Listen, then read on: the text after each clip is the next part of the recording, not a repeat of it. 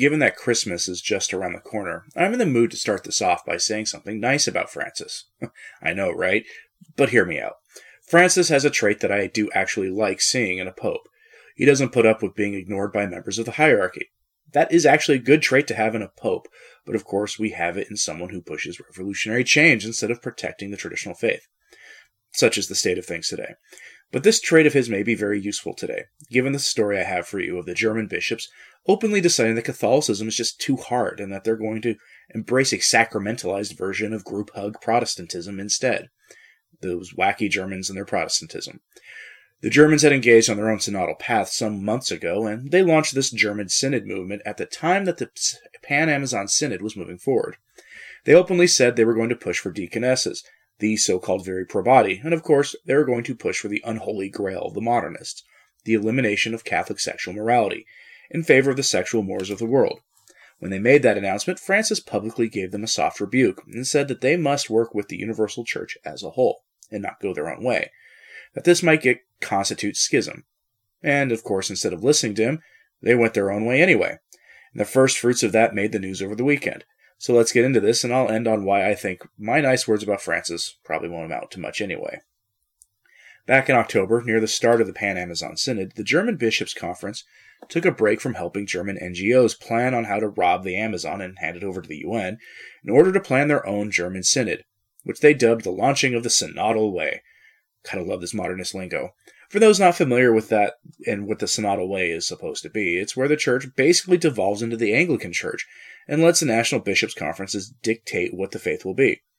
Basically, it's breaking the church into a thousand pieces, with unity around the pope something that is more symbolic, except, of course, for when it becomes expedient to have a pope who can push the revolution. And make no mistake, this is the revolution of Vatican II picking up steam into its next phase. There have been many synodal or synods in the past, but clearly today this is something different, and the German bishops are using this to promote all manner of sin, including and especially the sin that Pastor Jimmy Martin of the Jesuit Church is so publicly obsessed with, as well as implementing the most revolutionary reading of Amoris Laetitia. And even better, they brought in a bunch of non Catholics and nominally Catholic modernist social scientists to help them implement the revolution in Germany. They did this by using these modernist and non Catholics as formal consultants for the German Synod, and this consultation has made headlines. What was their purpose? Here's a quote from the German press release. If the syntax is weird, it's because I used Google Translate to translate it into English. Quote, with the consultation, the Commission wanted to make a contribution to discuss the topic from a sexual medicine, theological, anthropological, and moral theological point of view, in the state of ecclesiastical teaching office on questions of sexual morality, as well as to shed light on the history and background of Catholic sex education. The meeting in Berlin was held in conjunction with that of Professor Dr. Andreas Lob-Hüdepohl, organized with the Berlin Institute for Christian Ethics and Politics, Archbishop Dr. Heiner Koch, Bishop Dr. Franz Josef Bode, Bishop Wolfgang Ipolt, Bishop Dr. Peter Kohlgraf, as well as several auxiliary bishops from the Faith and Family Commission, who discussed with sex doctors, moral theologians, dogmatists, and church lawyers. We'll get back to those bishops in a moment. This is clearly letting the world dictate the terms of the faith to the church. The bishops are letting outside consultants, many of them non Catholics, dictate what the church will teach when it comes to morality. This is made all the easier by the fact that the German Bishops' Conference is overwhelmingly made up by dissenters from Catholic morality. But this is just another selling out of the faith by the pastors to the wolves of the world. And here we are, expected just to sit back and take it. But these pastors, who are they? Well, here are the names of a few of them. I know I just read them, but here they are again. Most of them you won't know, but one you might. Archbishop Dr. Heiner Koch, Bishop Dr. Franz Josef Bode, Bishop Wolfgang Ipolt, Bishop Dr. Peter Kohlgraf. One we'll zoom in on here is Bishop Franz Josef Bode. Bishop Bode was one of the German names which kept popping up in the news in relation to the Amazon Synod, and he was a big promoter of, of that satanic working document which called for a restructuring of the priesthood to make it more inclusive. Now he's taking the underlying logic of the Pan Amazon Synod, as well as the Synod on the undermining of the youth and the Synod to attack the family, and bringing them all into the German so called synodal way, which is a fancy way of saying that they're going to have the church in Germany go its own way and in their minds, hopefully lead the rest of the church into a new era of enlightenment where the tough moral issues are no longer tough and the church preaches a false gospel of group hugs and NGO backed kumbaya. But my favorite thing about this is that the bishops all use their secular titles as well. Notice the inclusion of doctor in their names. It's kind of weird to see that, and they're clearly doing it to lend themselves credibility. I mean, after all, the secular world gets it when it comes to matters of morality, right? It's all part of the dignity of the human person, right? Nothing gets the church more anger directed at it when Catholics actually say what the law of God is regarding sexual morality, and the German bishops here have decided to embrace the logic of the world and have quietly highlighted their own credentials as worldly authorities. It's strange to see, but here we are. I'm going to read to you part of the press release that is most controversial, and I'm only going to change some of the language to make it suitable for this platform, which, if you've been paying attention, has tightened the terms of service.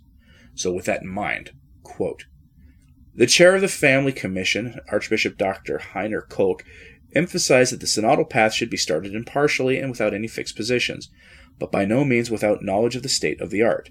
There was consensus on the question that human sexuality encompasses a dimension of lust, reproduction, and relationships. There was also agreement that the sexual preference of humans is expressed in puberty and assumes a hetero to uh, James Martin orientation, both are normal forms of sexual predisposition that cannot or should not be changed by any specific socialization. In the Church's deliberations, this means that any form of discrimination against the James Martin Brigade must be rejected, as has been required for a long time as a teacher and is also explicitly emphasized by Pope Francis in the post-synodal letter Amoris Laetitia. However, the question of whether the teaching ban on the James Martin lifestyle is still up to date, as well as the question of the permissibility of using artificial contraceptives in marriage, and in the case of unmarried couples, was controversial. And there you have it.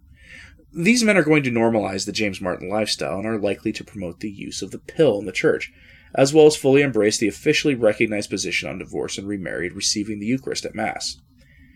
Here the words of Sister Lucia of Fatima come to mind. The final battle will be over marriage and the family, as well as the warning from Our Lady of Buen Suceso. Then our day the sacraments would be blasphemed, it's mildly terrifying to see this all play out before our eyes, but again, such is the nature of the state of things today.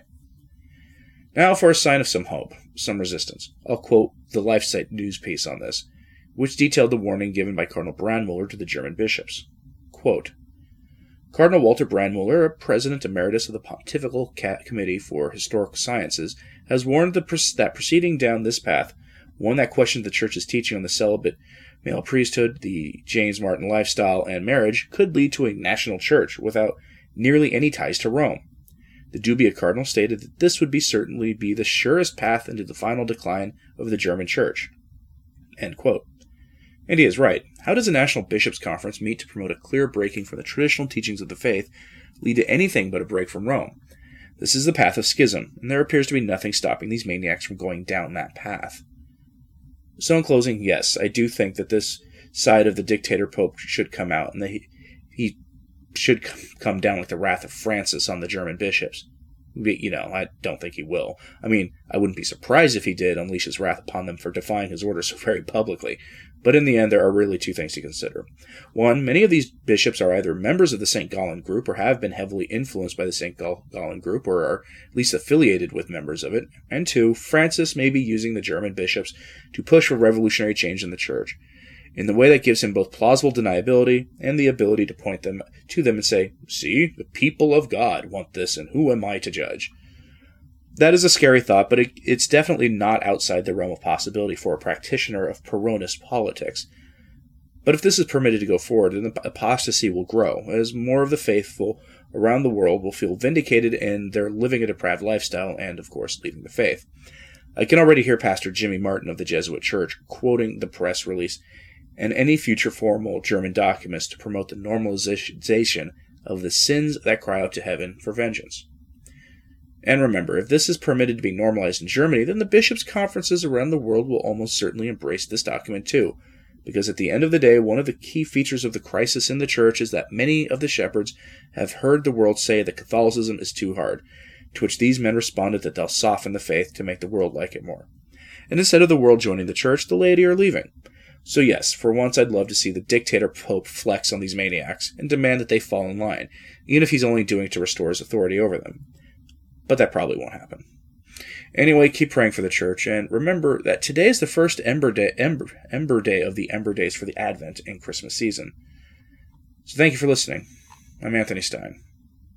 Ave Maria.